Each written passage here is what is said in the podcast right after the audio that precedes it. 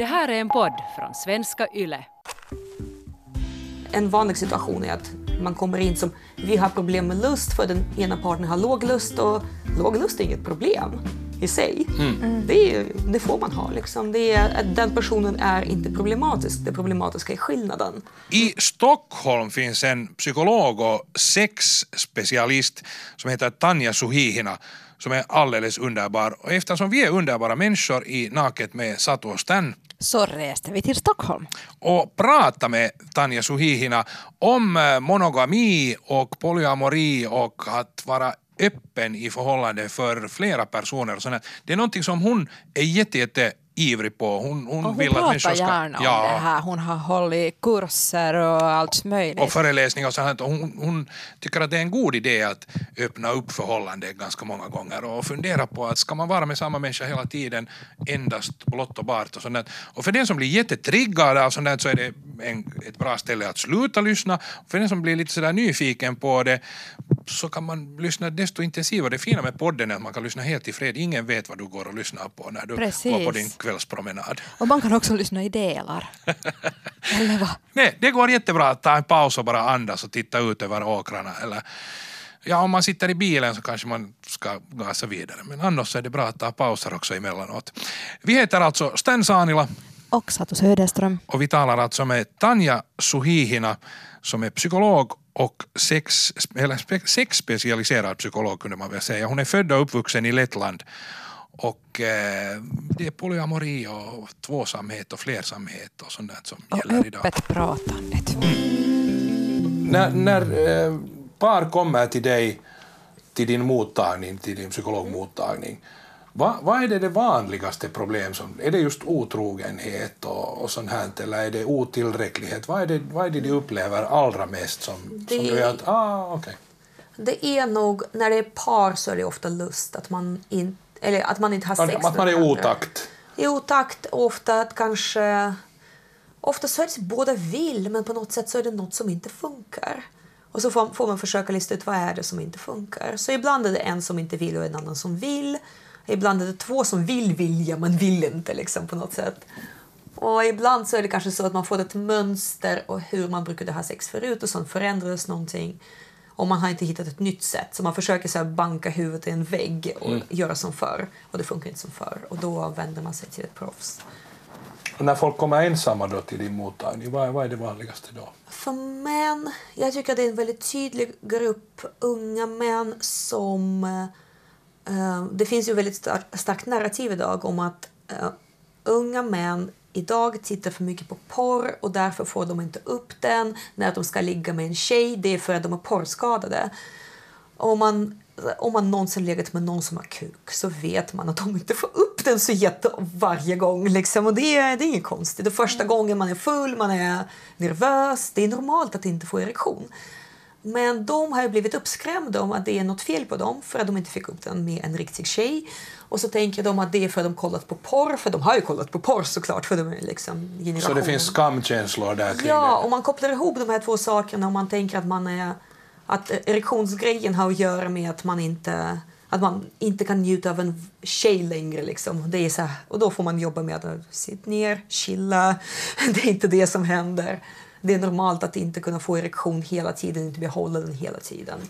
Och porrbiten, det finns absolut en del saker som är problematiska där, men det är nog inte det att du är porrskadad på det där sättet, utan det är nog ja, det, de kanske inte tänder så mycket på den tjejen. Det tycker jag ofta är ett problem med unga killar. De tänker att de måste ligga bara för att någon vill.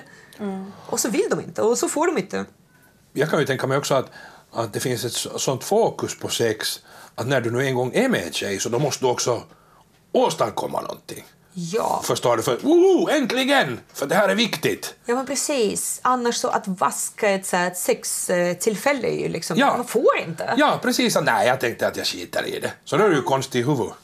Jag tänker Stockholm också. Jag bor i Stockholm och här är det fantastiskt med folk som träffas på krogen. Man kanske så här ja, men, klockan två på natten har man flörtat med en främling. Klockan två på natten bestämmer man sig för att vi ska åka hem och man kanske hånglat lite och sådär.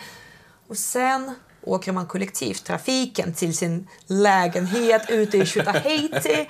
Och så istället för att vara så men vi var glada, vi var snygga på dansgolvet, hon hade sånt sexigt på sig, jag dansade jättebra. Så kommer man i det här, alla har fem jackor och så åker man nattbuss där halva bussen kräks och sen kommer man hem klockan fyra och där ska man plötsligt så här lust att vara kåt. Alltså det händer ju inte. Eller det händer ju såklart, men det är det är inte, om man tänker på det på det sättet så är det inte så konstigt att det inte blir bra alla gånger. Mm. Vad, vad är den där oftast problem som ensamma kvinnor? Sex är inte skönt på lite mm. olika sätt. Antingen gör det ont eller så har man svårt med orgasm eller så känner man att det är fel på en för att man får orgasm på fel sätt. För den idén om klitorisorgasm som ja, men inte lika fint som vaginalorgasm, den finns ju fortfarande. Uh, så det är väldigt mycket, ja, sex är inte riktigt skönt, jag är inte riktigt sugen, jag har svårt att hitta till min sexualitet. Och då tänker jag egentligen, de där killarna har ju samma problem. Det är inte så skönt för dem att ha sex. Det är därför de måste köra på som Duracellkaniner för att eh, alltså komma som reflex liksom. Det är inte ens kul när man börjar fråga sig vad, vad tycker du är skönt. De bara, Nä. Är det, är det så att alla kvinnor inte ens uh, kan liksom sätta ord till det, att hur borde det känna? Ja, men jag tycker det är, kvinnor är ändå lite bättre på det här med ord. Mm. Men eh, det finns liksom ofta en idé och sen har man fortfarande det idealet som på något sätt inte riktigt är det som ens egen sexualitet vill. Är idealet det att det måste vara penis och vagina tillsammans? Ja, det är jättemycket. Där tycker jag det är så himla himla kul med... Eh, eh, jag har lyssnat periodvis väldigt mycket på hiphop och R&B och där finns det otroligt mycket hyllning av att bli slickad som tjej. Både tjejrappare och liksom manliga rb stjärnor sjunger hela låtar om hur mycket de gillar att slicka. Mm. Och det tycker jag, det är så man ska liksom bedriva sexualupplysning. Det är inte så här eh, det finns faktiskt en norm som är problematisk. Utan så här, en cool brud sätter sig på någons ansikte. Det tycker jag är mycket, mycket bättre.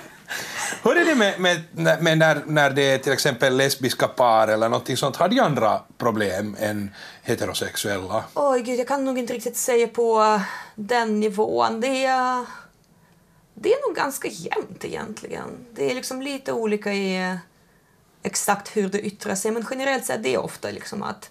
Homosexuella par, samma sak också, men... Ja, det är... Um, det är också ja. att vara i otakt och och att vara osäker på att är det skönt att vilja det här och så vidare. Också lite det här att man eh, ofta liksom att familjebiten att det funkar så himla fint och man tycker så mycket om varandra men man är inte lika liksom, man tänder inte lika mycket på varandra och hur man ska hantera det. Och där vet vi liksom att folk som är hbtq på andra sätt är mer öppna för lösningar, att man öppna upp. Mm. Ha er familj men ha sex med andra liksom. Medan eh, heterosar är ofta lite sämre på det som att komma på den idén. Samtidigt som såklart i hbtq-kretsar, alltså män som har sex med män, där kan det finnas en norm för att ja, det är klart att ni har sex utanför förhållandet och det vill de inte alla gånger heller. Och där Just det, det kan vara åt andra hållet också. Att, ja, att, att, nej, nej, nej, jag vill inte alls det här och han ja. vill Ja. Eller att liksom, ja, det är det som, det som alla tänker att vi borde göra, men det är inte det vi vill. Just det, vi vill ha tvåsamhet. Ja. Och vi känner utifrån att vi inte skulle få ha det, att vi inte mm. duger. Så det... Det är intressant med hur normerna liksom bara mm. trycker på från alla håll. Ja, precis. Och folk pratar inte med varandra. Det är väldigt mycket det här att man, man har en patient som sitter så här, Ja, men jag vet inte riktigt hur min partner vill ha det. Och man bara, fråga. Men tycker du att det är ett problem om folk inte har sex?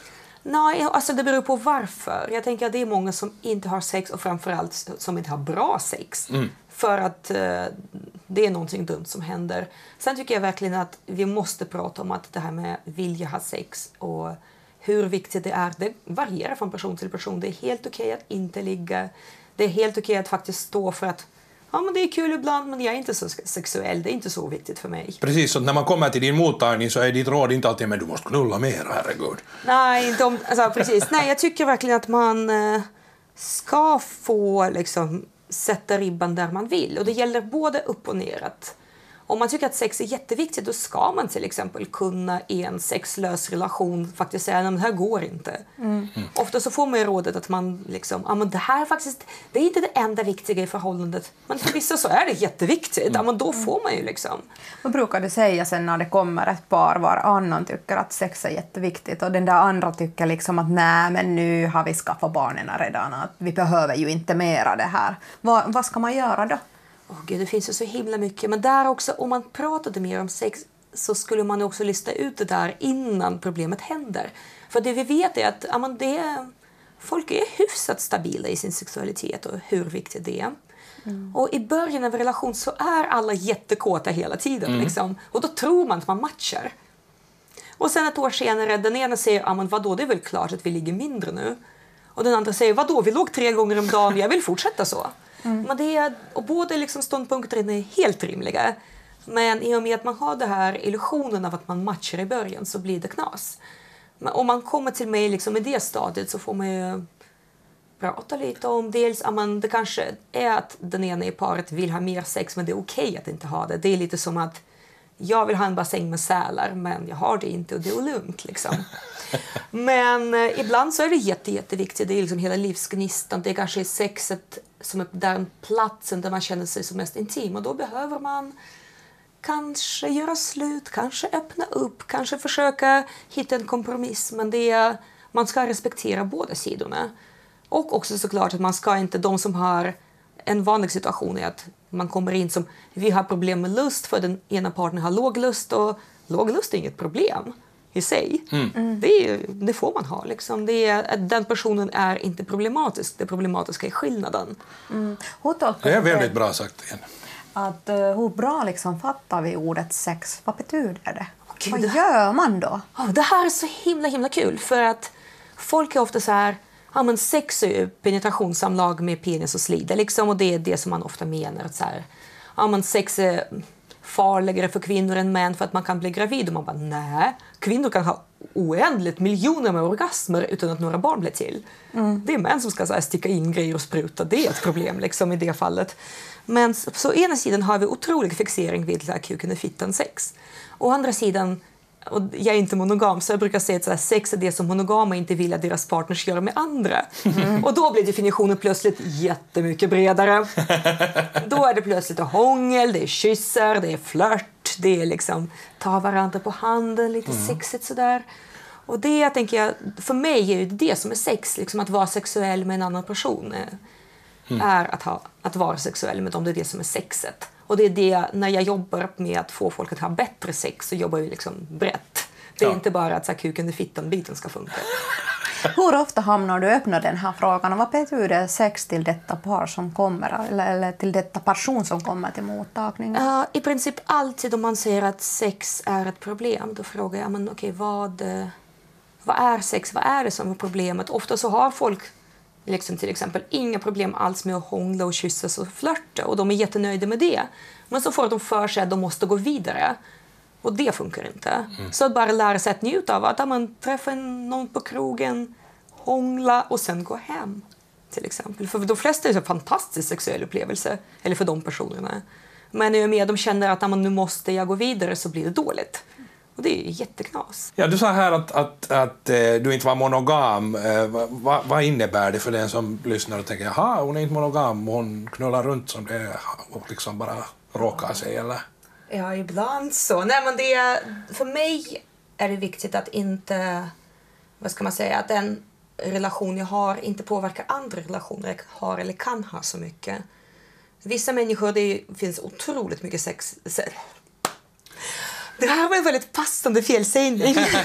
det finns otroligt mycket, otroligt mycket sätt att inte vara monogam på. Och vissa är kanske lite mer de är ett par som ändå är så fast, väldigt stabilt par. Det är vi två och sen kan man ha lite förhållanden vid sidan om eller sex vid sidan om. För mig är det nog viktigt att jag är inte monogam och mina partners får göra vad fan de vill med sin monogami. Så man får vara monogam, men jag kommer inte vara det. Så för mig handlar det nog både om att kunna ha andra relationer och eh, ja, men, en av de viktigare motivatorerna är sexuell variation. Det är, No, men nu när du, nu när du är psykolog så då har du säkert själv också analyserat det här själv. Så här, varför är det så? Varför är det så att vissa människor kan säga att jag är inte monogam? Är de, är de rädda att binda sig eller är det liksom något barndomstrauma att jag blir lämnad så jag, jag är liksom aldrig fast för säkerhets skull eller? Det finns det här idén om att eh, just att man inte vill binda sig men det vi vet från forskningen är att det, det har inget stöd. Det är eh, den typen av anknytningsproblem. Liksom. Det är lika vanligt bland monogama som inte monogama. Eh, folk som har lite mer otrygg anknytning uttrycker ibland mer vilja att inte vara monogama men alltså själva praktiken är lika stor. Och monogama och icke-monogama är liksom ungefär lika nöjda med sina relationer och ja, det är väl liksom det man kanske vet lite grann också att för folk som inte är monogama är det eventuellt så att man, och det vet vi inte riktigt, att sex är lite, lite bredare. Liksom, att man inte riktigt tänker att sex är någon sorts stämpel på vad ska man säga, men det här som att det här är det enda sanna, utan mer att det varierar. Det kan vara betydelse för att det är vi två forever, men det kan också vara det här var kul. Men just det här vi två forever, det, det är ju en en stark signal från samhället ja, hela tiden verkligen. i all populärkultur eller i allting, överallt, allt är baserat på liksom att vi två forever. Varför är det så? Det tycker jag är så himla intressant. Det finns ju otroligt mycket förklaringar på hur monogami uppstod som norm och det har väldigt lite att göra med kärlek och väldigt mycket att göra med att plötsligt kunde man ärva pengar eller gårdar eller djur och därför var det viktigt att veta vem som är pappa till vem. Så det är mm, hur vi har relationer skiljer sig väldigt mycket beroende på just sociokulturella faktorer i ett samhälle, hur samhället i stort ser ut och så vidare. Är liksom, vi är ju framtagna lite grann för att vara i en grupp folk som många är lite släkt med varandra och så där. Och där var det helt andra krav än det är liksom i dagens Sverige. Jag tycker det är kul med det här vi två forever-grejen för att vi pratar så gärna om det som ideal men det har vi faktiskt inte i Sverige idag. För att det som är riktig monogami är att man har en partner någonsin. Och det tycker man i Sverige idag är lite så barbariskt. Det är det här att man ska vara så oskuld när man gifter sig. Ja, vi, vi, träffades i högstadiet och har varit tillsammans sedan dess och nu är vi båda 96 och han är 98. Tjo! Ja, det, Graven väntar på det kan oss vara liksom, lite tillsammans. Så, precis. Ja. Det kan vara lite gulligt men liksom samtidigt så förväntas det att man när unga människor förlovar sig idag, alla bara ja, ja, jättefint och så här, ingen vill att de ska egentligen gifta sig. Liksom. Man tänker att de ska prova sig fram lite och sen vid 30-årsåldern då plötsligt träffar de den rätta. Ja. Men hur mycket tycker du att i den här monogamiska bilden som det har funnits före, det har varit sån här yttre skal ärlighet, att man visar bara ärlighet som finns här utanför den där riktiga som är inne? Oj, det här är ju en väldigt stor filosofisk fråga. Det vi vet är att vi idag lätt föreställer oss att folk var monogama förr i tiden. För att de kanske höll upp det här fasaden och bilden och liksom det offentliga är att man är gift. För att giftermål var ju också mer en kontrakt mellan två familjer och på något sätt en signal socialt på det sättet. Men vi, om ni börjar fråga era mormödrar och farmödrar och sådär, gud vad de har vänstrat. Men det, har liksom, det vet ni inte om för att ni aldrig frågat och de kanske inte berättar. Men det har ju liksom förekommit jättemycket och det vet vi så här, om vi lyssnar på människor som de berättar. Sen det är absolut, folk ligger runt mer idag än man gjorde för hundra år sedan. Det är också preventivmedel och att man inte bor i en liten by så det är lättare att träffa nya partners. Men, eh, men ja, det här liksom monogama fasaden är ju en grej också. Att så här, I vissa samhällen så det är okej okay om du sköter det snyggt. I vissa samhällen är det, så här, det är okej okay om mannen gör det. Mm. Så det är lite... Sådär som president, Frankrikes president Mitterrands begravning. Så ja, hans hustru och hans älskarinna och båda familjerna där. Liksom. Ja. Mm. Den franska modellen som man brukar säga att man är monogam just här, men inte sexuellt. Mm. Man får inte riktigt så här, eller om man kan försörja den andra familjen, det är också en faktor som i vissa samhällen anses att du får ha flera fruar, men då ska du försörja dem. Mm. Och det här bygger ju jättemycket också på att i många samhällen så kan kvinnor inte försörja sig själva. Så där handlar det inte så, liksom, relationsbildning inte enbart om kärlek utan även mer om ekonomi och skaffa barn. Medan i Sverige idag så kan kvinnor försörja sig själva och har preventivmedel och här finns det helt andra möjligheter. vad säger du om, om människor som, som lyssnar på det här och kallsvetten rinner och de är olyckliga för att, för att de tänker att men herregud, jag vill ju vara monogam och jag vill äga den här andra. jag vill att jag och min partner resten av livet? Jag tänker att om man vill vara monogam så behöver man vara väldigt real om vad det innebär. Till exempel faktiskt fundera på att nu känner vi så här, det är väldigt många nygifta och sådär. Liksom, som bara, ah, men det finns ingen annan och det är vi liksom. Okej, okay, men vad händer om 20 år? Vad händer om 30 år? Vad händer om din partner inte vill ha sex när den är 45 och sen aldrig mer ha sex? Att man faktiskt tänker på det. Och jag är liksom väldigt jag tycker att folk ska få göra vad de vill i stor utsträckning. Men jag tycker att monogama har en tendens att inte riktigt tänka hela vägen, för det tvingas man ju inte till som monogam i samhället. Jag gjorde en eh, masteruppsats om monogami och frågade 20 någonting monogama om just hur är det att vara monogam. Och väldigt många av dem hade överhuvudtaget inte diskuterat med sina partners vad de har för relationsform. De frågade aldrig sina partners om vill du vara monogam mm. eller ställer du bara upp för att jag inte ska göra slut med, med, med dig? Liksom. Som icke-monogam då har man ju fått höra otroligt mycket att man alltid ska försäkra sig om att alla verkligen vill. Mm. Men det, det, är liksom, det är inte så att... Visst ställer folk ibland upp på att vara polyamorösa för att de är rädda att förlora någon. Men jag tror att ännu mer så ställer folk upp på att vara monogama för att inte förlora någon. Så det tycker jag att monogama skulle kunna som grupp göra lite bättre, att faktiskt prata om hur man ska ha det. Både här och nu men också i längden. Man får ju jättegärna göra om sin relation i längden. Man kanske kan säga att ah, okay, om det förändras om 20 år, då gör vi något annat. Men att och sen kan du säkert vara monogam i praktiken också. Jag menar att du har samma partner eller människor som är icke-monogama kan ha samma partner liksom i tre år och sen plötsligt, ja, här är nu den här. Och så, jag menar, det betyder ju inte att om man är icke-monogam att man måste Nej. ha 15 förhållanden samtidigt. Liksom, mm. För mig är det jätte, jätteviktigt att kunna. Jag kan i praktiken gå liksom och ligga med en person ett tag, men jag vill, eller ja, några år, liksom, mm. och inte så här, göra så mycket med andra. Men, men jag känner mig fruktansvärt låst så fort jag inte får. Precis, ja, det förstår jag. Hur mycket ser du det här problemet med ärlighet, att våga liksom paren att prata med varandra om det som de faktiskt vill? Det... Nu, nu frågar jag inte att är polyamorösa mm. eller monogamiska bättre eller sämre i det här, men är man ärlig? Det är svårt för folk att vara öppna. Det här är känsliga frågor, man är rädd att bli lämnad, man är rädd att bli utskrattad och vissa sexuella praktiker eller vissa sätt att ha relationer på anses vara lite sviniga. Så om man säger liksom att jag skulle verkligen vilja ha analsex eller spruta det i ansiktet eller liksom något sånt där så kan ju vissa bli väldigt, väldigt upprörda över det fast man inte krävt något utan bara föreslagit.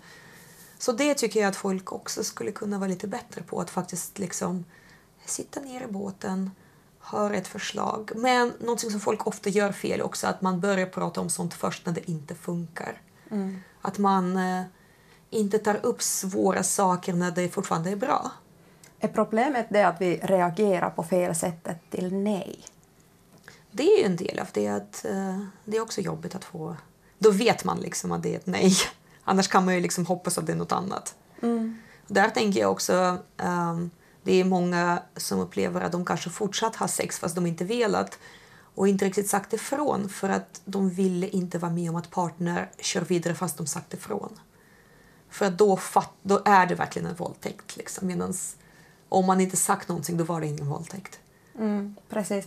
Mm, om våldtäkterna, och du är psykolog också, det där, hur mycket ser du att trauman kan påverka till vårt äh, sexuellt beteende, vad vi gör inom sexua sexuella området? Det är ju lite olika. Det beror också på hur man menar trauma, om det är strikt klinisk definition eller om det man menar, menar mer så jobbiga upplevelser. Någonting som är tröstande och bra att tänka på är att folk som varit med om sexuella trauman inte nödvändigtvis, eller övergrepp eller så verkligen svåra sexuella situationer. Det som i vanligt tal kallas svineri.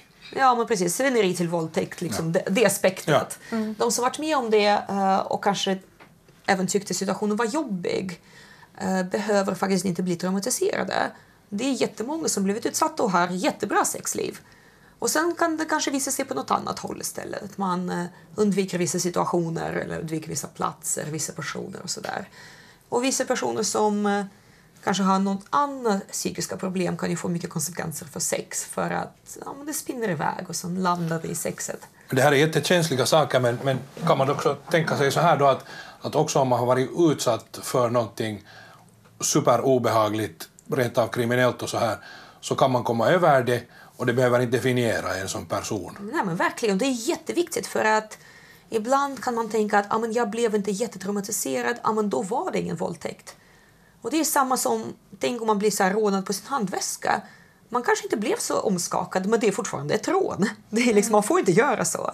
Och det, det gör ju också att vissa kanske inte kan ja, man förklarar sin upplevelse. De tänker att det är fel på dem som fortfarande njuter av sex fast de blivit utsatta för övergrepp. Så det, det är jätteviktigt att komma ihåg att allt jobbet behöver inte lämna den typen av spår. Och, det betyder och ändå har det varit jobbigt? Ja, precis. Och, och ändå så får man inte göra så mot det heller. Liksom. Det var inte okej. Okay.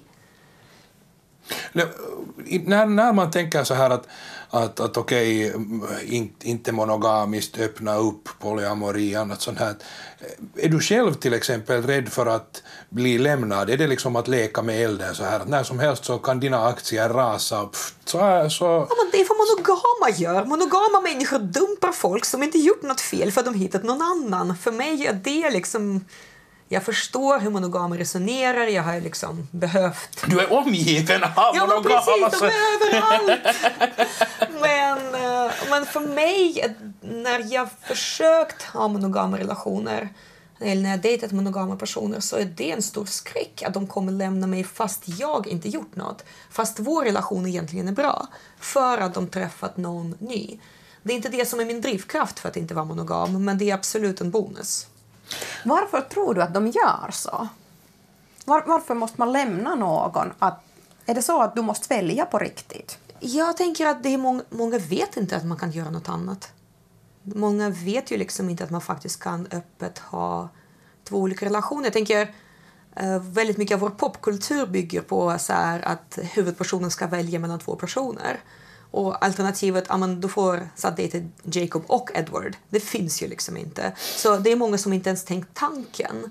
Och sen såklart, ja men de som Jacob och Edward i det här fallet då kanske inte heller vill att man ska ha både och. Men det är väldigt mycket att den här tanken inte riktigt finns i eh, mångas liksom, huvud. Och sen är det ju jättekänsligt att ta upp också så här att, att hej och hå, vi är nu i ett monogamt förhållande och Vet du vad älskling, jag har tänkt att vi skulle sluta vara det. Och det är så otroligt jobbigt att bara själva att lyfta tanken överhuvudtaget kan anses av vissa som ett skäl att göra slut. Jag höll en liten... Då kan jag inte lita på dig, då får det vara. Ja, men vi glömmer det här. föreslog ja. det att ett jävla as och man, liksom, man ändrar hela bilden av den personen för det. Det är klart att folk inte vågar föreslå det. Jag tänker, jag var på en eh, jag, var på, jag gjorde en föreläsning för ett tag sedan om eh, flersamhet.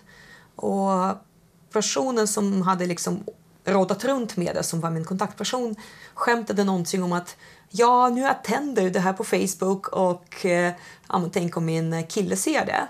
Och jag var såhär, va? Det är en föreläsning. Och så kom jag på att just det, ja, alltså för vissa kan det vara liksom bara du är intresserad, sett en tv-program, lånat en bok.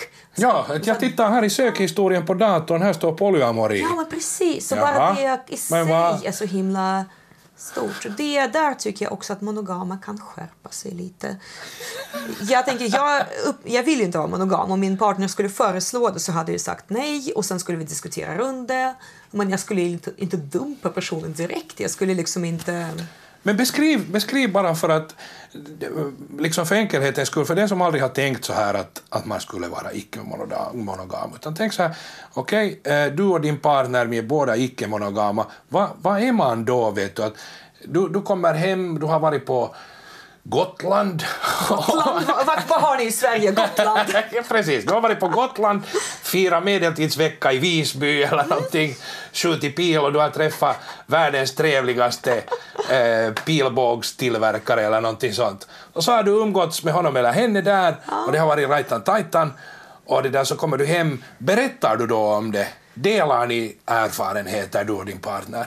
Eh, för mig personligen hade jag en, jag har nog aldrig haft en relation där jag inte berättat. Däremot så har jag liksom detaljnivån skilt sig. Mm. Det beror väldigt mycket på vad man har för överenskommelse. Vissa uppskattar att få höra just det här okända är läskigt. När man vet så är det inte läskigt. Och vissa vill liksom veta så lite som möjligt. Så det är lite beroende på. Jag tänker att eh, ett sätt att förstå liksom det här med att inte vara monogam är att tänka på att moderna relationer som man ser dem, liksom, de ska involvera flera olika delar. Dels är det så kärlek, dels är det sex, dels så är det det här bostadsrättsföreningen och liksom hushållet man driver mm. ihop, det ekonomiska aktiviteter man gör ihop. Vilka får man Hur ska det bli med hem och skola? Ja, precis. När man säger vilka, vilka har man barn med? De, så, man ska vara förälder, man ska vara älskare, man ska vara kär, man ska driva ekonomisk förening, man ska göra aktiviteter ihop. Det är ju väldigt, väldigt många olika saker. Och så tänker man att de här behöver inte hänga ihop hur eh, exklusivt det är. Så icke-monogami kan se ut så att man vi är jätteihop, vi bor ihop, vi har ett företag tillsammans. Men ibland så på jobbresor så kan vi ligga med någon annan. Men ska man i förhand säga att nu har jag träffat någon före man ligger? Eller, kan... eller nu tänker jag träffa. Ja, precis. Nu åker jag till Umeå och jag är ganska sugen på att träffa någon från Umeå. Ja, det är, det som sagt det är väldigt beroende på vad man kommit, kommit överens om. För att det är också det här att uh, icke-monogama blir tvingade att prata med varandra för det finns inte den här underförstådda grejen. Och ibland så kan ju folk liksom inte vara överens också. Någon tänker att aha, men jag får ligga med andra och så berättar man inte för sin partner och sen blir partnern skitsur. Liksom. Uh, jag har varit i en sån situation när en partner till mig började, hade legat med en bekant och jag fick veta det liksom från typ, så här, en annan gemensam bekant som han låg med. Jag var så här, okej, okay, det är lugnt men jag vill som skyddsåtgärd veta mm. att det är ny person i den här kedjan så jag kanske kan gå och testa mig en extra gång. Mm. Jag skiter i om ni låg på fest eller inte, men jag vill veta skyddsbiten av det. Och hur gör man sen om man blir vansinnig? Med, har du haft sex med Christer? Han som är så äcklig. Det... Christer, psyk-Christer, han, han, han, med glasögonen. Han med glasögon och mjäll. Hur kan du vara med psyk-Christer? Jag har ingen respekt för dig längre. Det här är så kul för det är faktiskt eh, många tänker liksom om på något sätt när man tänker hypotetiskt, vad ska jag göra om det är en kompis eller sådär. Men känslomässigt så är det många som upplever att det är ett problem först när det är någon man inte gillar. Ja. Det är inte någon konkurrent som är lite snyggare än jag, utan det är någon psykister med mjäll. Liksom. Ja. Ja, då, då kan man ju liksom, tänker jag, ha kanske samma typ av diskussion som man har i vad är det för jävla soffa du har köpt? Du köpa en snygg soffa? Alltså alla par bråkar, alla par är inte överens, det är någon som glömt barnens vantar, det är någon som fuckat upp på något annat sätt, det är någon som glömt svärmors födelsedag. Det är, det är liksom, all, det händer, alla par, alla relationer, att man inte är överens om något, det finns saker som man inte förutsett. Och då får man prata om det och lösa det på något bra sätt. Hur tar äh, samhället om kvinnans åsikt? Det är att kvinnan har flera partner? Är det mer liksom vanligare att mannen har det, det är jätteintressant för det, det är rätt 50-50. Liksom. Men, Rent statistiskt? Ja. ja. Och det är ofta upplever folk att i, mina, ens kretsar så är det ganska 50-50 liksom också. Men eh, det är lite olika reaktioner för kvinnor och män. För män är det ofta så att även jätteschyssta killar får den här svinstämpeln. Alltså, ja, ja, du säger polyamorös, men du vill bara knulla runt. Medan för tjejer är det ju lite mer Ibland kan man få så här, fråga är det din pojkvän som vill det och man bara oh, herregud. Men ibland så ja, man kan, man, det kan vara lite så här, ja, men hur orkar man? Det tycker jag är jättekul när man berättar om det här monogama blir så här, Ja, men herregud, jag orkar knappt med en relation. Hur orkar ni? Det måste vara så jobbigt. Och man bara, jag tycker relationer är rätt kul. Men om du tycker att det är jobbigt att vara ihop med folk så ska du kanske vara singel. men hur gör, man, hur gör man med svartsjuka sen? Hur gör man så här att, att, att det känns som hjärtat rivs ur bröstet? Att, att herregud, det här gick helt åt fanders. Jag trodde att det skulle vara spännande och pirrigt och det var bara hemskt. Ja, det händer ju. Men där tänker jag också backa så här. Det är inte så att monogama inte känner svartsjuka. Så det är, liksom, det är inte så att man kan gardera sig från den känslan. Men eh, ja, det, man tänker att svartsjuka kan vara lite grann som alla andra jobbiga känslor. Ibland är man skitledsen, ibland är man jättearg. Men någonstans som vuxen så ska man ju liksom kunna gå till botten, förstå vad det är som händer och ja, men be om hjälp, be om stöd. Kanske vara så här, du, det här kändes jättejobbigt, kan vi ha en, liksom en helg bara vi två? Eller så jag behöver hålla, höra lite extra varma ord om mig idag eller sådär. Att man, ja, man blir bättre på att förstå vad man faktiskt behöver i det här. Och det är återigen, det är inte monogama behöver också tänka på det för de blir också svartsjuka. Fast på andra saker ibland. Svartsjuka något att göra med kärlek? Oh, alltså det, för de flesta så överlappar det. Det är väldigt få som blir svartsjuka utan att ens liksom känna någon sorts kärlekskänsla. Sen tänker jag att det kan vara... Svartsjuka är så komplext liksom. Så det kan vara väldigt... Från att man är rädd att förlora någon till att man är rädd att jämföras med någon annan. Mm. Så hade han större kuk liksom. Lite mm. den grejen. Så det är vi säger, vi sätter ett ord på det, men det är så olika från gång till gång, från person till person. Jag tänker också att eh, många som testat lite båda sidorna av det här upplever att man blir svartsjuk på olika sätt. För att när man är flersam, om det kommer in någon ny, det, är inte, liksom, det betyder inte att du försvinner. Medan liksom, när man är monogam så blir man lite så mer terrängvakande. Samtidigt som, eh, ja, eh, är man flersam så är det ju mer sannolikt att ens partner faktiskt ligger med den personen. Men hur gör du då när, när du har när folk som lyssnar på det här och tänker så här att ja men det där med icke-tvåsamhet, att det kanske kunde vara någonting. Jag menar hur närmar man sig ens det ämnet? För det finns ju, precis som vi talade om tidigare, finns den här faran att det var ett jävla svineri att du tog upp det här. Oh. Men hur närmar man sig det? Gud, det här är ju liksom, jag tänker att en väldigt viktig steg är ju att bara landa i att okej, okay, det är en risk. Så att man liksom är beredd på det, att man tänker på okay, vad, som händer, vad händer för att det liksom inte ska bli helt knas. Det är jättebra att ha människor man kan vända sig till som förstår en. För att där kan det ju vara att om man vill öppna upp ett förhållande, det kanske är så att ens närmaste vänner just nu inte kan stötta en, för de fattar inte heller. Så det är jättebra att ha liksom, allierade, att ha folk kring sig som förstår. Och ofta så är det ju så att man får idén från någon. Mm. Så då är det lite lättare, då vet man liksom vem man ska prata med. Det är viktigt att välja tidpunkt såklart, att också inte dra ut på det så länge som möjligt och sen kommer det ut när det är någon bråk. Utan ta upp det när, när det är bra mellan er. Ta gärna upp det när det inte redan finns någon tredje person. Mm. För det kommer vara den första din partner frågar. Så, finns det någon annan? Och då blir det så här, ah, jo förresten, vet Rebecka på jobbet jag pratar så mycket om. Uh, det, är liksom, det är bra att ja. vara, liksom, att det handlar inte om att jag ska... Det är mindre laddat när det inte finns. Så att ta upp det när det fortfarande är bra. Var väldigt tydlig med att jag vill ha en relation med dig. Det är liksom just, jag vill vara öppen med dig. Mm. Och var lite beredd på att ens partner kommer kanske flippa ut mer eller mindre. Även om partnern är fin och accepterande så kan det vara svårt. Men också det, det är en stor risk att en partner kommer att tycka att du är helt dum i huvudet, berätta för hela släkten och det är inte trevligt alls någonstans. Så det, är, det är tufft. Det är verkligen jättejobbigt att folk inte ens kan lyfta frågan för då det blir inte bra för någon. Vad är din tips till bra kommunikation? Att man ska våga och ha den där liksom, utrymmet att våga prata?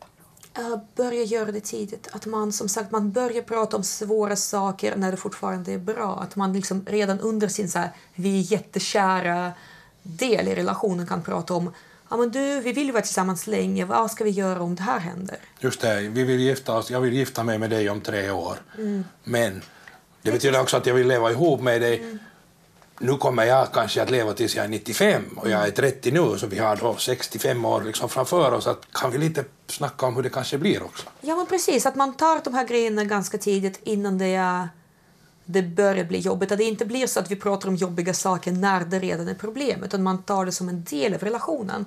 Där tänker jag egentligen tycker jag liksom att en norm som vi inte pratar om är att relationer tar faktiskt generellt sett slut. Och vi pratar om det som om det var något det värsta som kan hända och det är ett misslyckande och så. Och det blir ofta knas, men ofta också för att man inte pratat om hur ska vi göra slut. Och det tycker jag är en grej som om man känner sig bekväm och man vågar så är det bra att ta upp det. Vi kanske inte gör slut, men om det skulle hända, hur tänker du kring det? Liksom? Man kanske säger, hur har du gjort förut? Hur har jag gjort förut? Brukar du vara vän med dina ex eller inte? Liksom så att, för att, alltså, det är verkligen, jag tänker så här, monogami man fattar det enormt, för det är i alla fall vanligt. Men relationer som man har tills man dör, det är jätteovanligt. Hälften av alla äktenskap slutar med skilsmässa. Det är inte det är äktenskap, då har man verkligen försökt förklara för staten att man är ihop. Men så alla KK, så liksom pojkvänner man haft i tre år när man pluggade i Umeå. Mm. Liksom det, där, det tar ju slut och det är normalt, det är rimligt. Det är, man har jättemånga relationer bakom sig som tagit slut. Och jag tror att det är en av mina så stora grejer jag hoppas att förändra som offentlig psykolog. Att jag ska faktiskt få folk att prata om hur ska vi göra slut. Mm. Men du är hemskt glad och öppen och obekymrad och så där, utstrålar positiv energi och så här. Finns det ingenting här nu som är liksom att nej men det här är ju ett fanders, ser du inte fallgropar här? Ja men alltså, absolut, dels så tycker jag det är jobbigt att eh, man har hela samhället mot sig. Mm. Men jag tänker att ja, det, det finns såklart problem i flersamma relationer. Men generellt sett så är det inte problem som har med flersamhet att göra. Generellt sett så är det problem som har med relationer att göra. Mm. Ja, det är något som kommunikation? Ja, det är kommunikation. Jag tänker monogama har ju massa problem också. De skiljer sig, de går till terapi, de bråkar. Men där brukar man inte få liksom ah, man kan inte bara köra monogamt Just som råd. Just det, så att, att, så att säga att, att, att om man är flersam då är första så, rådet. Så, så, då är första rådet, men sluta vara det. Ja. Men det är aldrig att någon monogam slutar vara monogam, börja med flersam. Mm. Ja, det är mer jag som är så. Ja, jag menar det, men du, är, du är den ropandes röst i öknen. Ja, uh, men Pröva det! uh, och det är liksom... Öppna upp! Ibland så är det ju lösningen för flersamma att man stäng till ett tag. För att ibland är det faktiskt det som behövs, men oftast är det inte det. Och samma sak för monogama, ibland är det faktiskt en väldigt bra lösning. Men inte alltid. Så där får man ju se vad är det som är problemet. Men ja, det finns, eh, jag tänker det finns ju alla möjligheter till otrohet i den meningen att man gör någonting som man lovat att inte göra. Det finns alla möjligheter att gå bakom ryggen på någon och eh, flersamma kan ibland vara så här ha en illusion av att de är så jävla bra och kommunicerar så duktigt och är så himla upplysta och fantastiska människor. Men man kan fucka upp jättemycket som icke-monogam också. Det är inte så här. Det är inte någon stämpel på att man inte kommer göra fel.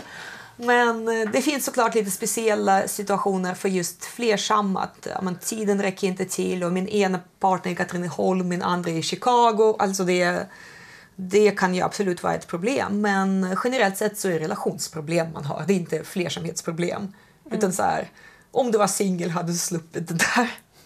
Har harem att göra med polyamori eller är det en helt Shield grej? Oh, Gud. Om man, polyamori, om man ska vara strikt med det ordet, så är det en modern västerländsk möjlighet att ha flera relationer samtidigt. Så just polyamori handlar, ska vara i modern västkontext och det ska vara att man Uh, att det handlar just om att kunna ha flera förhållanden, inte bara kunna ha sex med flera och så. Och det ska vara i grunden på något sätt jämlikt för alla, att alla kan ha det.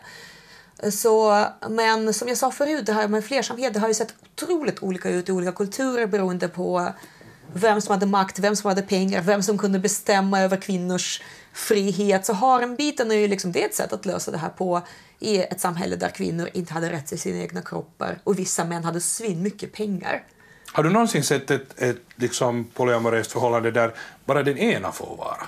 Jag har haft det och det, det förekommer. Fungerar det? Ja, eh, man behöver kommunicera, man behöver vara eh, tydlig med vad som är grejen. Men det är lite samma sak som Ibland så är man inte överens om eh, om man ska ha barn eller inte. Ibland är man inte överens om ifall man ska bo på landet eller i stan.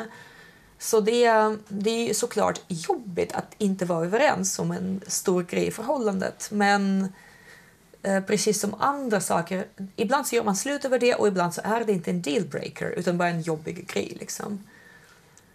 Jag tror om, att jag blir lite... om vi kastar en fantasibild. Så du är en kvinna med harem med sex killar. Eller tjejer. Eller tjejer. Hur skulle du dela tiden med alla? Oj. Eh, jag gillar... En av mina stora grejer är att jag tycker om variation. Så för mig skulle nog, mer, mest sannolikt hur det skulle se ut för mig är nog att en eller två är folk som jag ja, man är ihop med på det sättet att jag anpassar mitt liv efter dem. När jag planerar mina aktiviteter har jag dem i bakhuvudet. Jag vet vad som händer i deras liv och jag känner deras vänner, att eh, vår vardag hänger ihop. Liksom. Jag vill inte heller bo ihop med folk, så det är kanske en viktig grej att säga. Det handlar inte om flersamhet eller inte, jag vill bo själv. Liksom. Jag har gärna också livslånga relationer. Om det händer så blir jag jätteglad om det är en bra relation eller två bra relationer. Men eh, jag skulle nog vilja... Eh, med de andra skulle jag kanske vilja ha lite mer variation i hur intensiv det är. Några av dem skulle kanske vara korta grejer och några av dem skulle vara längre grejer men sällan. Och sannolikt så skulle det väldigt mycket handla om att jag får vara olika med dem. Det handlar inte så mycket om att de är olika, men jag tycker det är så kul att kunna vara jag på olika sätt. Med vissa man kanske har lite mer lugn, chill, liksom, klappar lite på axeln, lagar lite matlåda åt dem, liksom, kollar på lite så Netflix. Och med någon annan är man kanske mer så, vi dricker sprit, pratar filosofi och knullar. Och med någon tredje är man mer så här, ja men jävla Beyoncé. De tycker att man är så jävla sexig, man känner sig så jävla sexig men det är liksom inte Ja, och sen är man nöjd och går hem. Så det, för mig skulle det vara en grej. Att, olika aspekter. Alltså. Ja. Det, är nog, det är nog jättefarligt när, det här, när du talar om polyamori och flersamhet och sådär och så här öppen och glad. Så här, för jag blir nog så här, oj, aj vad hon är förtjusande. Aj, aj. så det öppnar genast till sån här... vill jag ha en hare. Absolut, absolut. absolut. Hurdana personer skulle du välja dit? Nå, en sån där... Jag skulle säkert ta, nej, nej, jag skulle säkert ta en sån där äh, blond 40-årig sådan Satu skulle hon kunna heta. det, här, det här podcasten nu rart Det var alltså Tanja Suhihina, sexspecialiserad psykolog med mottagning i Stockholm. Åtminstone, eh, jag fick, inte vet jag, jag ska inte säga att jag fick blodad tand men jag blev sådär, det här vill jag fundera på.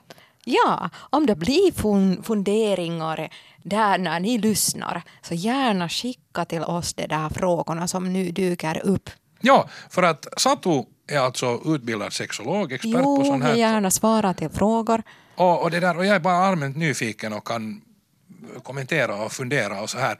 Eh, så skriv till oss på adressen naket Det var allt från Naket med Satu och Stan den här gången. Men vi fortsätter. Vi fortsätter, vi fortsätter hela tiden. Det kommer mer och mer och mer för det här med sex, det tar inte slut. Nej, det blir bara flera frågor i våra huvud. Och flera människor och... Ja, och intressanta människor. Vi öppnar upp nu. Ah, nu ska vi öppnas.